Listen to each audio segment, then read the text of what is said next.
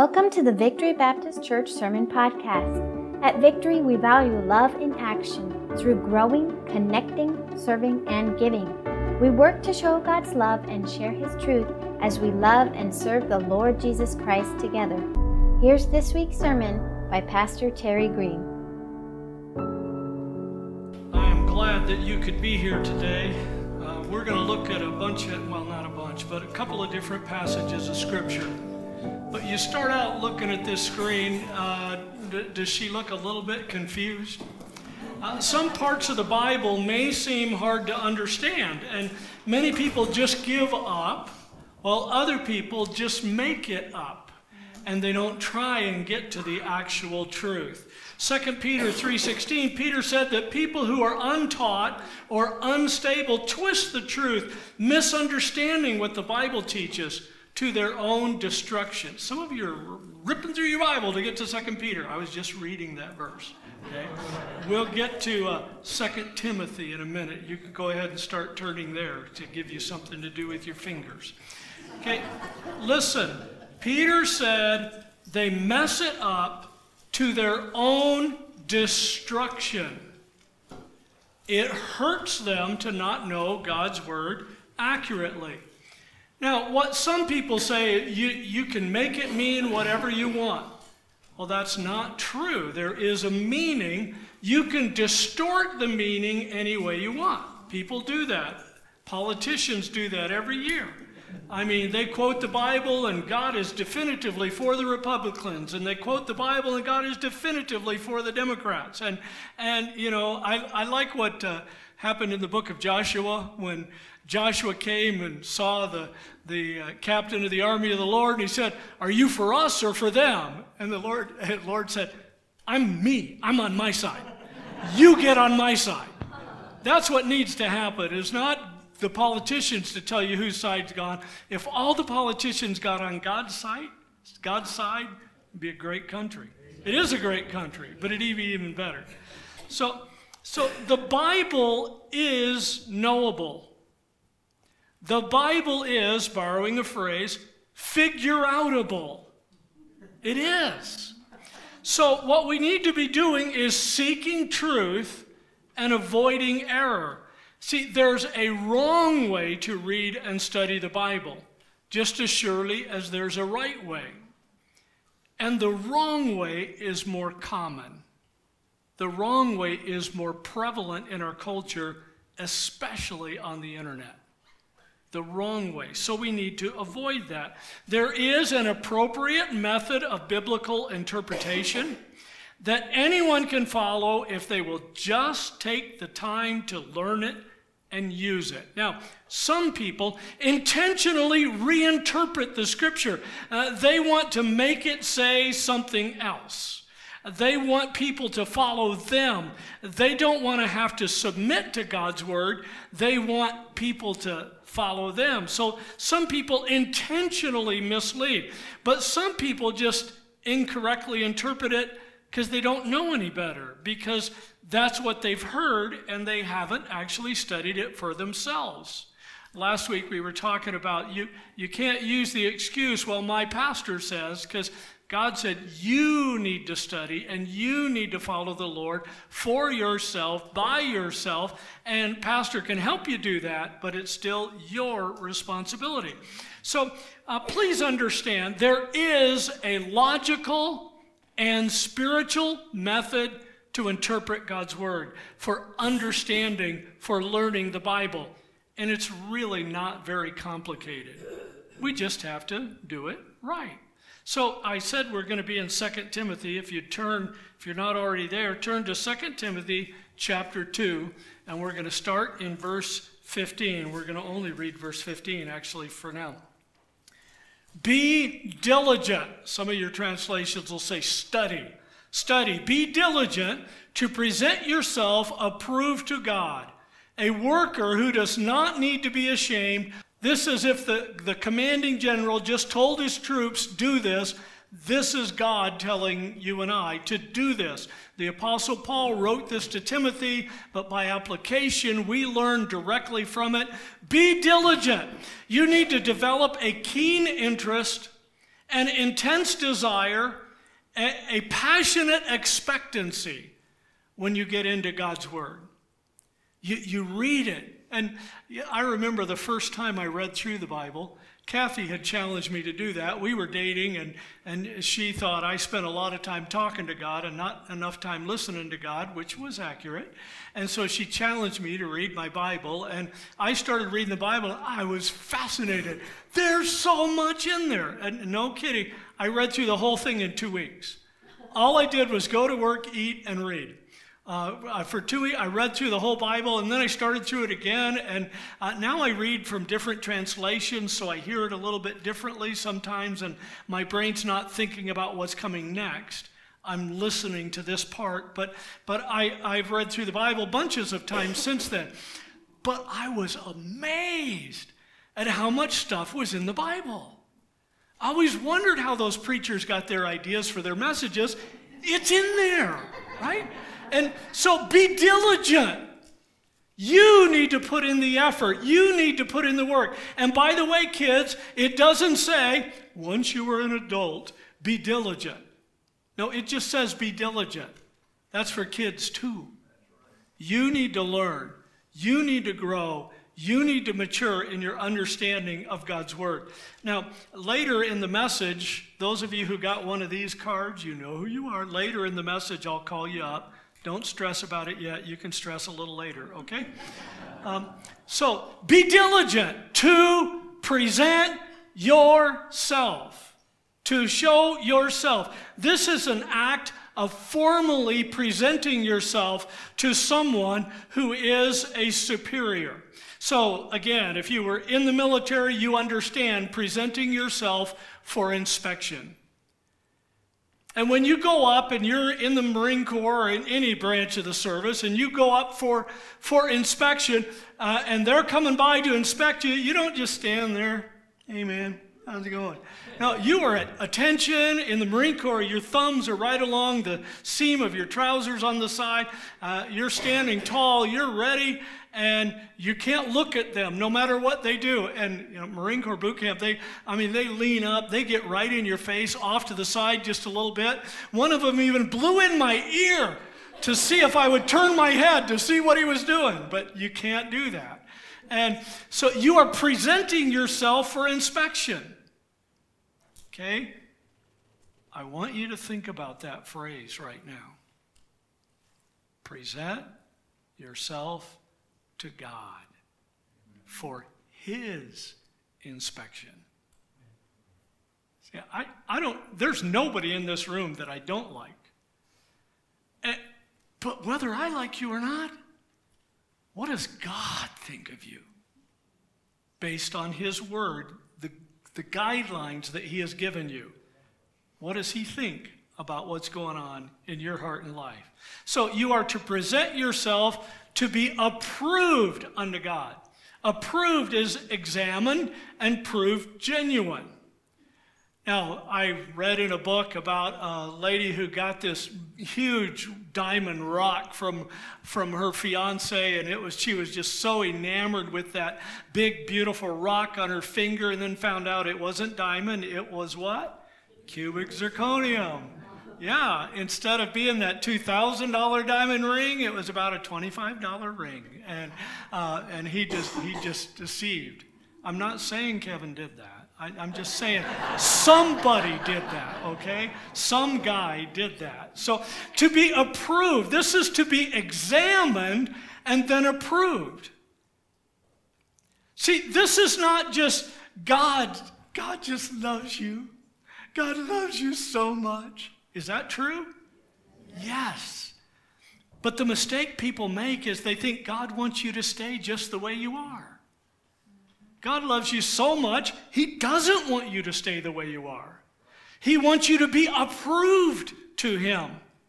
Approved to God. See, you can fairly easily slip things past other people, right? Years ago, Ryan Reeves was living here in town, and he was working in one of the He was a manager in a cell phone store. I don't remember which one. But Jim and I went in to buy cell phones, Jim Reeves and I, and we were there looking at cell phones.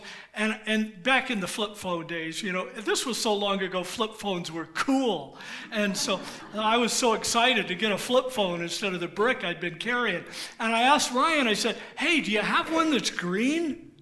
Like my last name. Well, I'm also colorblind. And Ryan said, oh, sure, we've got a green one here. And he pulled one out and went to the back, came out and said, how about this? And I said, that's a green one? He said, yeah, it's a $50 upcharge for the green. And I said, that's worth it to have it match my name. That'd be so cool. You know, and then this lady there says, Mr. Reeves, that one's silver. And Ryan's like, man, I could have got $50 because I'm colorblind. I couldn't tell the difference between green and silver. He could have sold it. He wouldn't have, but he could have, okay? And so it's easy to slip things past other people.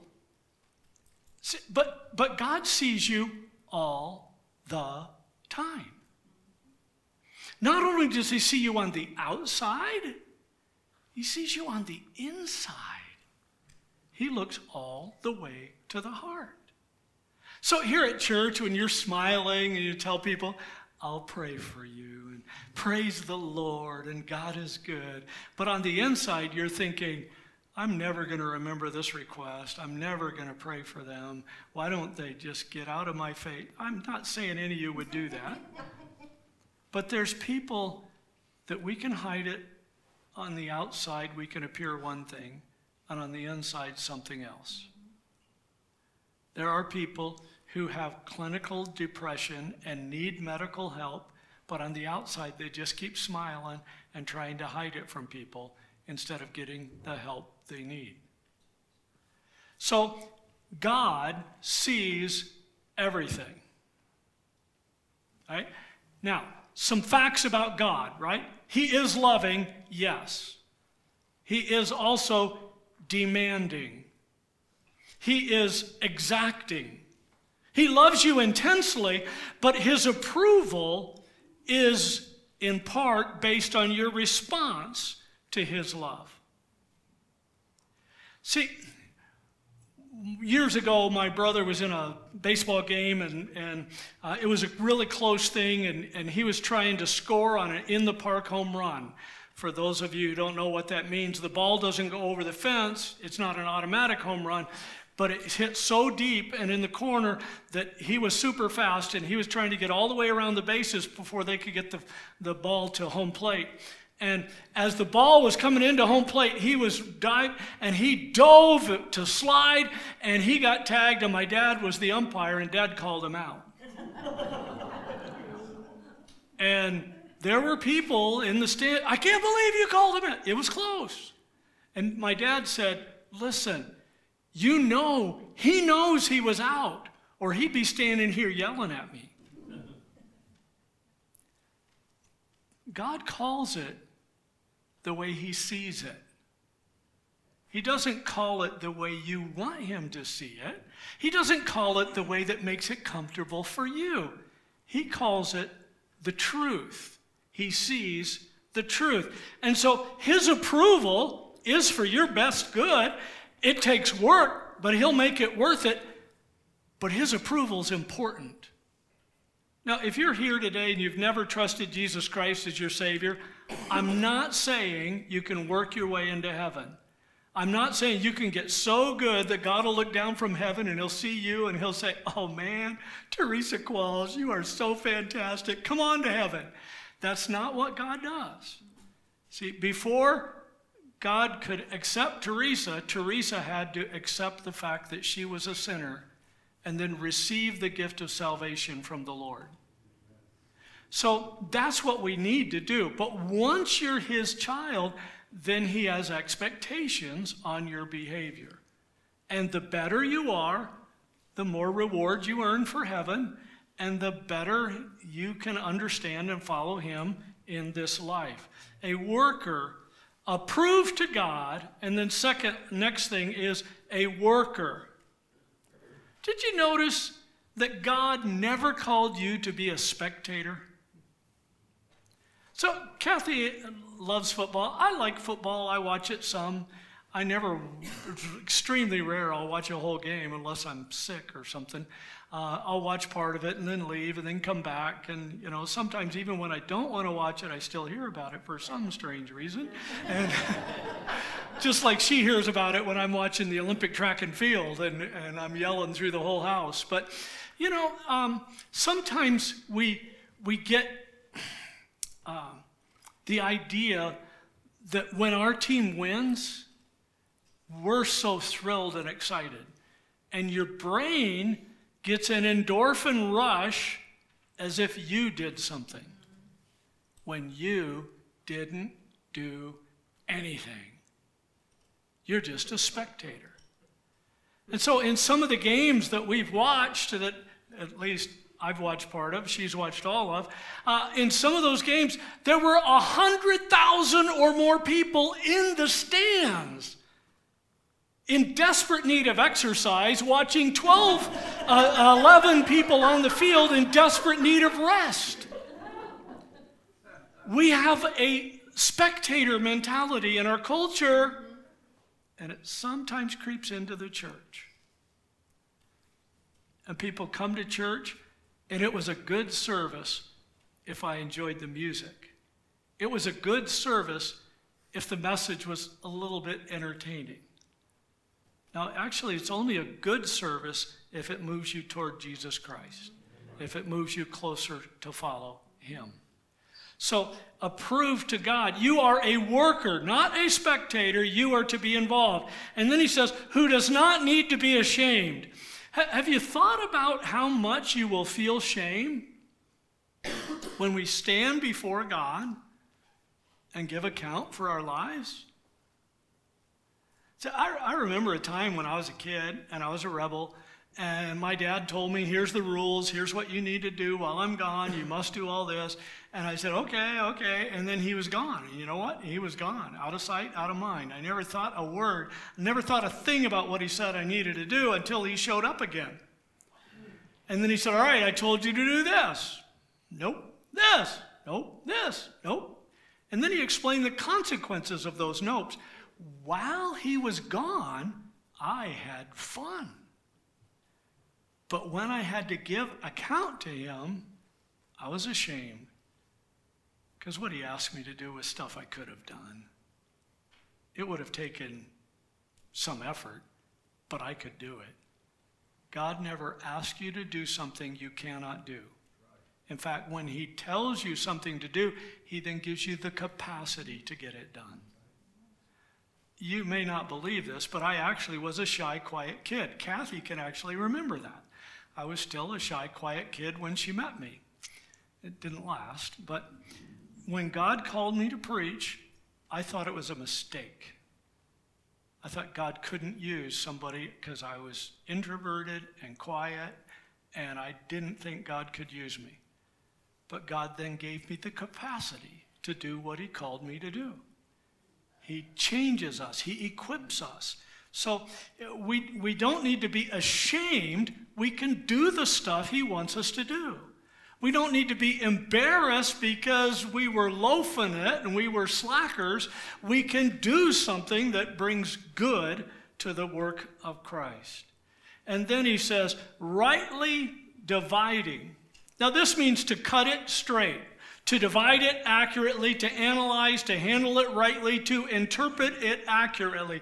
Rightly dividing the Word of God. See, that's kind of what we're doing here. We're breaking it down by words and phrases and rightly dividing it. We need to be able to understand His Word in an accurate way. So, and what do we need to rightly divide? The Word of what? What's it say? The Word of truth. The word of truth. I was sitting talking with a pastor just a couple months ago, and he doesn't live in this area. And I was talking with him, and he told me, he said, you know, I know the Bible's very specific in creation and very specific language there, but, you know, sometimes God speaks figuratively. And so I just think, it doesn't matter what you believe, as long as you believe whatever happened, God did it. That's, I think it's kind of important that you believe what God said that he did, not what man says he did. We have to understand God's word accurately. So the methodology that we use as a church, that we teach in our Bible classes, Tim just taught a whole series through our adult Bible class on how to study God's word and interpret it accurately. But the method that we use is that we study the scripture through a normative/literal, grammatical, historical, contextual, and dispensational method of interpretation. That's called a hermeneutic. If I said, what's your hermeneutic, you might think, do I have a disease? Is something showing on my skin? No. Your hermeneutic is your method of Bible interpretation. So we follow it this way in order to accurately understand the text and discern the intent of each passage. These are the lenses through which we look at the scripture. It's actually one lens, but in multiple parts. And so we look at it this way. We believe that God said what he meant and that God meant what he said. So sometimes, everybody should, I think, wear sunglasses. Sunglasses reduce glare, but they also protect your eyes from the ultraviolet light that can be dangerous and damage your vision. So those of us who have prescription lenses, we need prescription sunglasses as well to avoid walking into walls, even though our eyes are protected. The lens through which you look protects you from the damaging rays of the sun that you cannot see, but they can damage your eyes. And so the lens that we look at the Bible needs to be the proper lens that will give you clearer understanding of what God wants you to see, but it will also protect you from the many false ideas that are out there, because there's a lot of them. And they're shared by people that contradict the Bible and the teachings of Scripture, and those things will hurt you spiritually just as surely as the ultraviolet rays will hurt your eyes. Looking at the Bible wrongly will hurt you spiritually. So let's take a minute to look at a couple of these things. First, normative/literal. That's a weird way to say it, but here's why we say it. Because there are times when the Bible is figurative. Now, most of the times it'll say it's figurative. It'll say, it was like, and then describes, or I saw it was as, and then describes something. You say, okay, it's definitely figurative.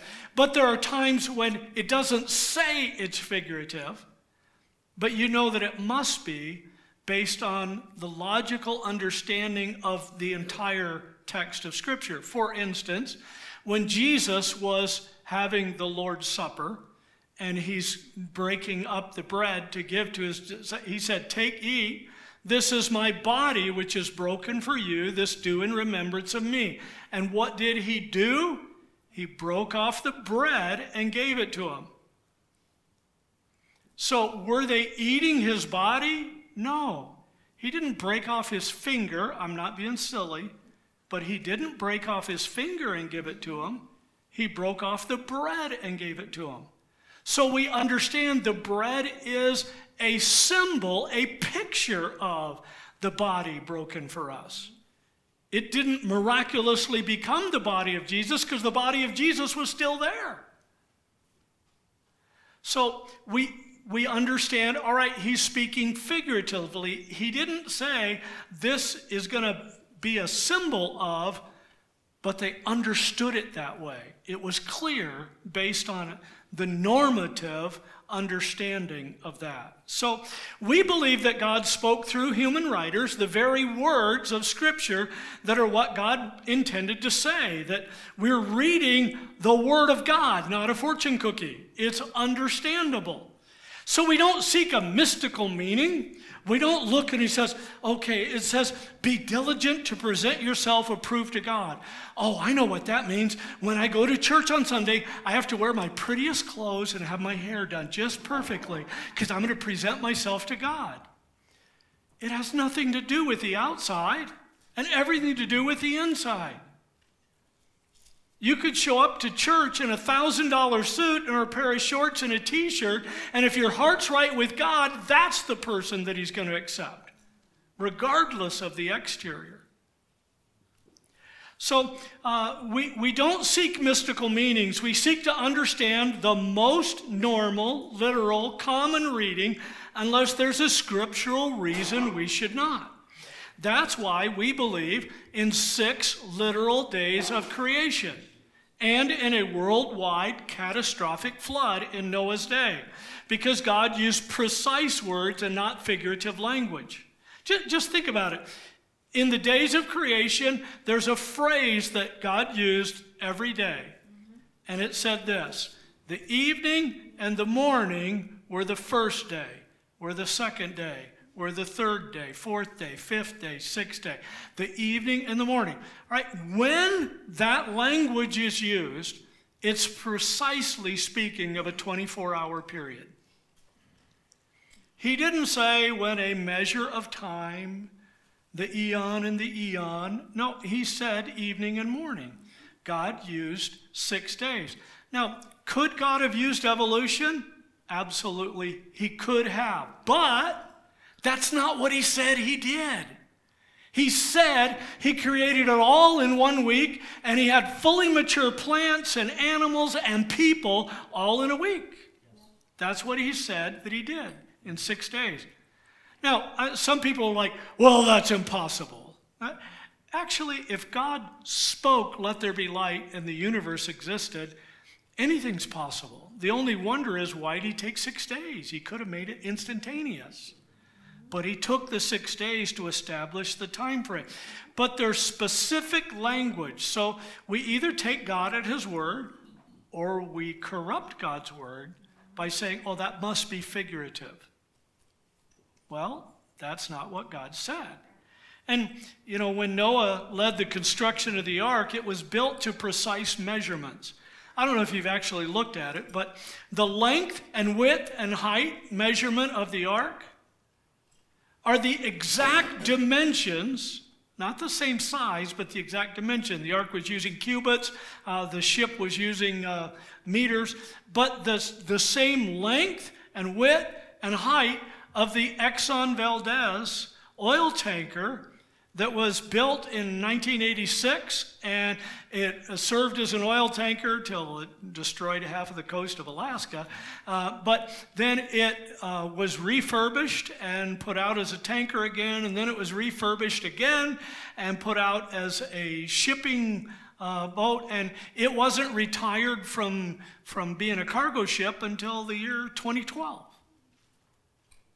But the dimensions, the length, the width, the height, exactly what we have used in modern shipping. See, it's real. It's not a hypothetical thing. The pictures that show the ark looking like a bathtub with animals' heads sticking out the windows, that corrupts the Bible. The Bible story is accurate. And so, additionally, Jesus spoke of Noah as a real historical person and of creation and the flood as actual historical events. So online you can find links that talk about the secret Bible code. Ooh, yeah. One link said, everything is secretly encoded in the Bible, even your birth, death, and the end of the world. Another one, and oh, it has to be true, right? It was written by a rabbi. It says, amazing Bible codes and secret letters and numbers in the Bible. That's not accurate. See, the Bible is God's revelation, revealing himself and his will to people. Not God hiding it so only the most noble can find it, but to reveal it so that even a child can know the way to heaven. Those are the words of Jesus himself. So we look through a normal, literal lens. We don't look for mystical meanings or hidden messages. We look for what is clearly spoken and what is clearly figurative. But we don't treat what's clearly spoken as if it were figurative, because that doesn't match up. It violates common sense and distorts God's revelation. Hey, I want you to turn, mark your spot here, we'll come back, and then turn to Revelation 21.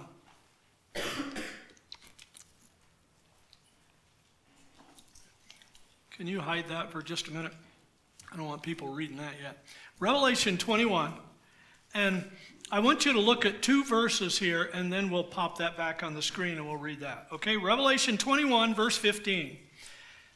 This is John writing about an angel who talked with him. He who talked with me had a gold reed to measure the city, the New Jerusalem, and to measure the city, its gates, and its walls. The city is laid out as a square. Its length is as great as its breadth. And he measured the city with the reed, 12,000 furlongs. Its length, breadth, and height are equal. So it's like this gigantic cube, big, huge city. So now pop this up. This is a guy who was actually a Bible translator. He'd written a commentary on Revelation. And here's what he says. The enormous size of the city causes some surprise, since a stadium or a furlong is about 607 feet. So 1,200 of them would be about 1,400 miles. And he said it's possible to conceive of a city covering the entire western part of the United States from west of the Mississippi, but it's difficult to think of the same city reaching 1,400 miles up into the ionosphere. The numbers are obviously symbolic.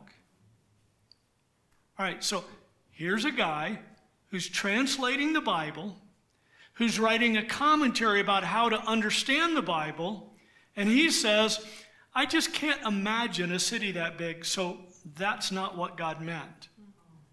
God meant something else. Okay? We look at the Bible through a normative / literal lens. That's what we look through. Is that city beyond our capacity to imagine? Yes. So are a lot of other things about the new heaven and the new earth beyond our capacity to comprehend. I can't imagine gold that's so pure it's almost translucent. I can't imagine walking on streets of gold. I can't imagine streets without potholes. But it's going to happen.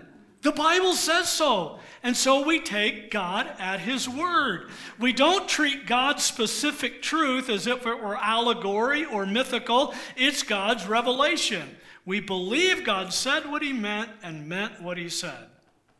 The second part of our lens is grammatical. And see, this means that you read it like a book, like any other nonfiction book you read this the same way. Now, this is inspired, other books are not. We understand the difference there, but we don't turn off our brains when we get into the Bible. We read it. There are sentences. Within sentence structure, you look for nouns, and you look for verbs, and you look for objects, direct objects and indirect objects, and you look for adjectives and adverbs, and you look for those things to fit the sentence together. And so because the structure of the text actually helps us understand what it means, we get the appropriate interpretation by reading it and understanding it. So when you read a book, you pay attention to its genre, what type of literature it is. If it's poetry, how many of you love to read poetry? A few do. Okay, God will forgive you. No, I'm just kidding. Herm reads and writes poetry, but I like some poetry, but very little. When you're reading poetry or you're reading a murder mystery, you read it differently. Your brain's engaged differently. When you're reading the poem, you want the feeling of the poem. When you're reading a murder mystery, you want the facts of the case. You're thinking about it differently. The Bible includes history and prophecy and poetry and biography and even personal letters written to individuals and groups of people. So we read the Bible with a different understanding when we're in different sections or genres of Scripture. But we never disregard the grammatical structure. We don't just make up our own ideas. Are you still in Revelation 21 by chance? Look again at verse, we're going to read a little more, okay? Verse 10, the angel carried John away in the spirit to a great and high mountain and showed me the great city, the holy Jerusalem, descending out of heaven from God, having the glory of God. Her light was like a most precious stone, like a jasper stone, clear as crystal. Also, she had great and high wall with 12 gates and 12 angels at the gates and names written on them, which are the names of the 12 tribes of the children of Israel. 3 gates on the east, 3 gates on the north, 3 gates on the south, 3 gates on the west. Now the wall of the city had 12 foundations, and on them were written were the names of the 12 apostles of the Lamb. And he who talked with me had a gold reed to measure the city, its gates and its walls. The city was laid out as a square. Its length is as great as its breadth. And he measured the city with the reed, 12,000 furlongs. Its length, breadth, and height are equal. Okay? So, yes, we reread those two verses we'd already read. But John uses very clear terms we can understand. He uses city, gates, walls, foundations, length, breadth, height. We understand what those words mean. We're not, oh, I wonder what he meant by height. Did he mean it was underground? No, we know that's not what it means. We meant it was coming up. So we don't need to guess at a mystical or allegorical meaning. Even though we may not understand it perfectly, the Bible is not a mystical book. It's a knowable, well-written expression of God's plan and purpose. And we use grammatical as part of understanding it. We read it, and we study it, and we learn it. A third part of our lens is the historical perspective. The historical perspective. Now, back when I was in Trek, the middle school club. I served in there for quite a few years. Dan Weber and I served in there. Every time I was talking about something historical from the Bible, I would tell the kids, hey, this is really old, man. This is pre-Dan Weber stuff. This goes way back. And the kids would all go, whoa. They enjoyed picking on him too for some reason. You're just a pickable guy, Dan. But he'd pick on me back. That's okay. So, historical. So when we look at it historically, we look to understand what did this mean when it was written. We could describe it as what was the authorial intent. The writer had a purpose for putting this here. What was the intent? And so we're attempting to stand in the writer's shoes. We're trying to recreate his experience, to think as he thought and feel as he did and decide as he decided. And we're asking, what did this mean to him? What did it mean to the people who received it the first time? And we ask those questions long before we get to the question, what does this mean to us? We look at it historically. Now, sometimes this requires a lot of study and a lot of imagination. How did the people who read it the first time understand it? What did they think? What did they feel as they read this text? Some years ago, I was encouraging people to read through the Bible, and that year, one year we read through the whole Bible in chronological order. A whole bunch of us did that together. But this year, I said, let's just start with January. 31 days in January, 31 chapters in Proverbs. Let's read a proverb a day through the month of January, just to get the discipline, the habit, the practice going. And so one of the people in the church did that, and they're reading through Proverbs, and they got to Proverbs 14, and verse 4 says, where no oxen are, the trough is clean, but much increase comes by the strength of an ox. And I got this phone call. Pastor, you know, I read through chapter 14 this morning, because it's the 14th, and what in the world does that verse mean? See, in our culture, you know, I mean, if I went over to the Qualls house, I don't think I'd find an oxen in the backyard. Might find kids in the backyard mooing, but there wouldn't be an oxen in the backyard. Okay? We don't live that way. In their culture, in their day, usually right to the side of the house. You'd have the people's side and the animal side, and you'd have it all walled in together so no one could steal your animals. In fact, that's how it still is in the parts of Cuba that Kathy and I were in 12 years ago. That's how it was. There was one church we were in. You were there, weren't you, when the pigs were in the other part? No, I wasn't. There were 5 big pigs in the side of the church. And it was a day like today, only worse. High humidity, low clouds, just oppressive air. And the pigs were right there. And we're in the church service.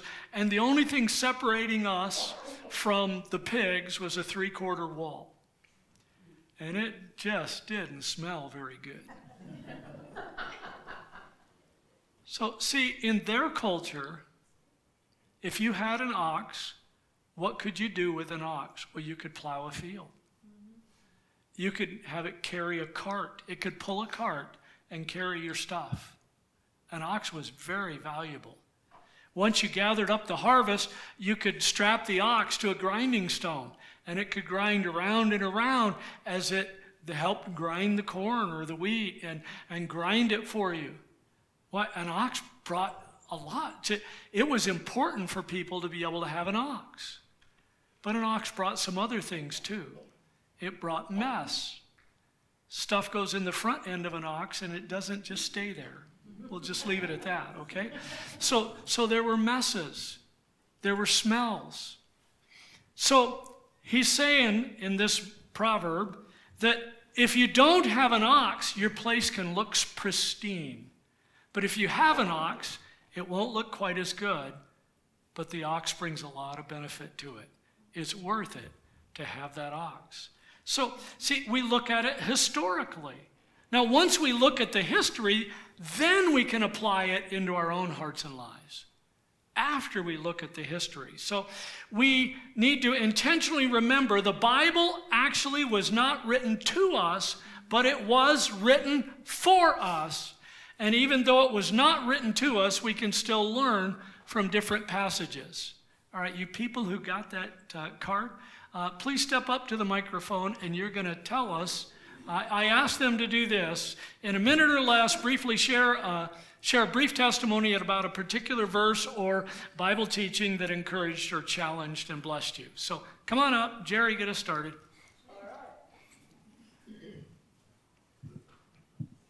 All right. Is it on?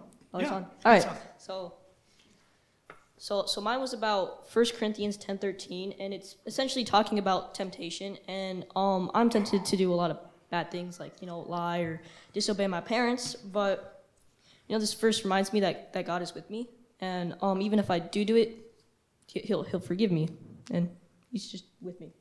Okay. The verse that I'm reminded of is Proverbs 16:9. It says that the heart of man plans his way, but the Lord establishes his steps. So it's a good encouragement and reminder that it's the Lord that gives me the strength to keep going and guides me where I go next. Okay. A Bible verse that encouraged me is Ephesians 5:2. And it encourages me because even when I have doubts, I know He's always there and always loves me. And, sorry. That's good. Thanks. Appreciate it. Mike? So a couple years ago, my wife passed away, and I was going through her Bible, preparing for the celebration of life, and I came across this. Peace I leave with you. My peace I give to you, not as the world gives do I give to you. Let not your heart be troubled, neither let it be afraid. Been pretty good so far. Thanks. Amen. Yeah, recently I've been praying for God's will, and I just want to know what God has in store for the future. Recently, God's reminded me of 1 Peter 5:8, just be sober, be vigilant, for your adversary the devil as a roaring lion seeketh about whom he may devour. I just need to be sober and vigilant, and the Lord will play out the rest of his life for me. Amen. Originally, I was going to share Ephesians 2:8, 9, and 10, But the Holy Spirit asked me to share something more recent because that's from 59 years ago when I accepted the Lord. 1 Peter 5:7, casting all your care upon him, for he cares for you. In the last 2 years, I have had great loss in my life. I lost my husband. 14 months later, I lost a dear friend of 57 years. And then in November, the day after Thanksgiving, I lost my 54-year-old son to cancer.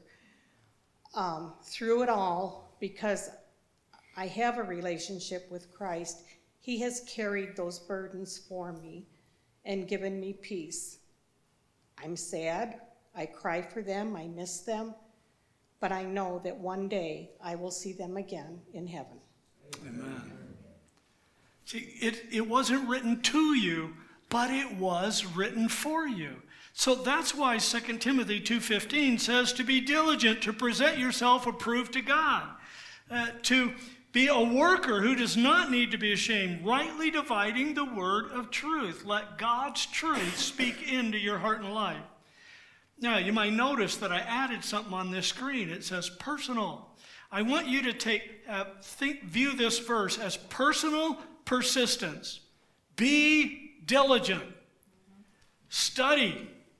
No slackers allowed. Go ahead and click up that next one. Personal persistence.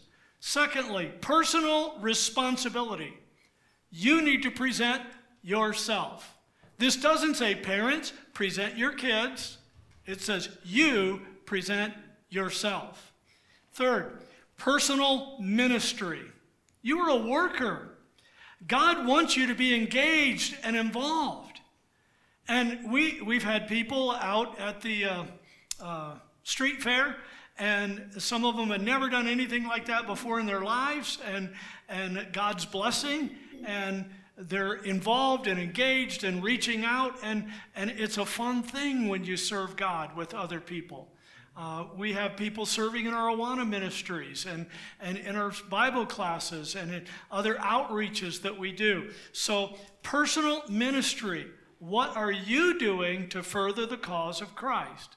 We are workmen, not spectators. Personal integrity, so that you don't need to be ashamed. Personal integrity. You will not be embarrassed if you're serving God when he calls you home.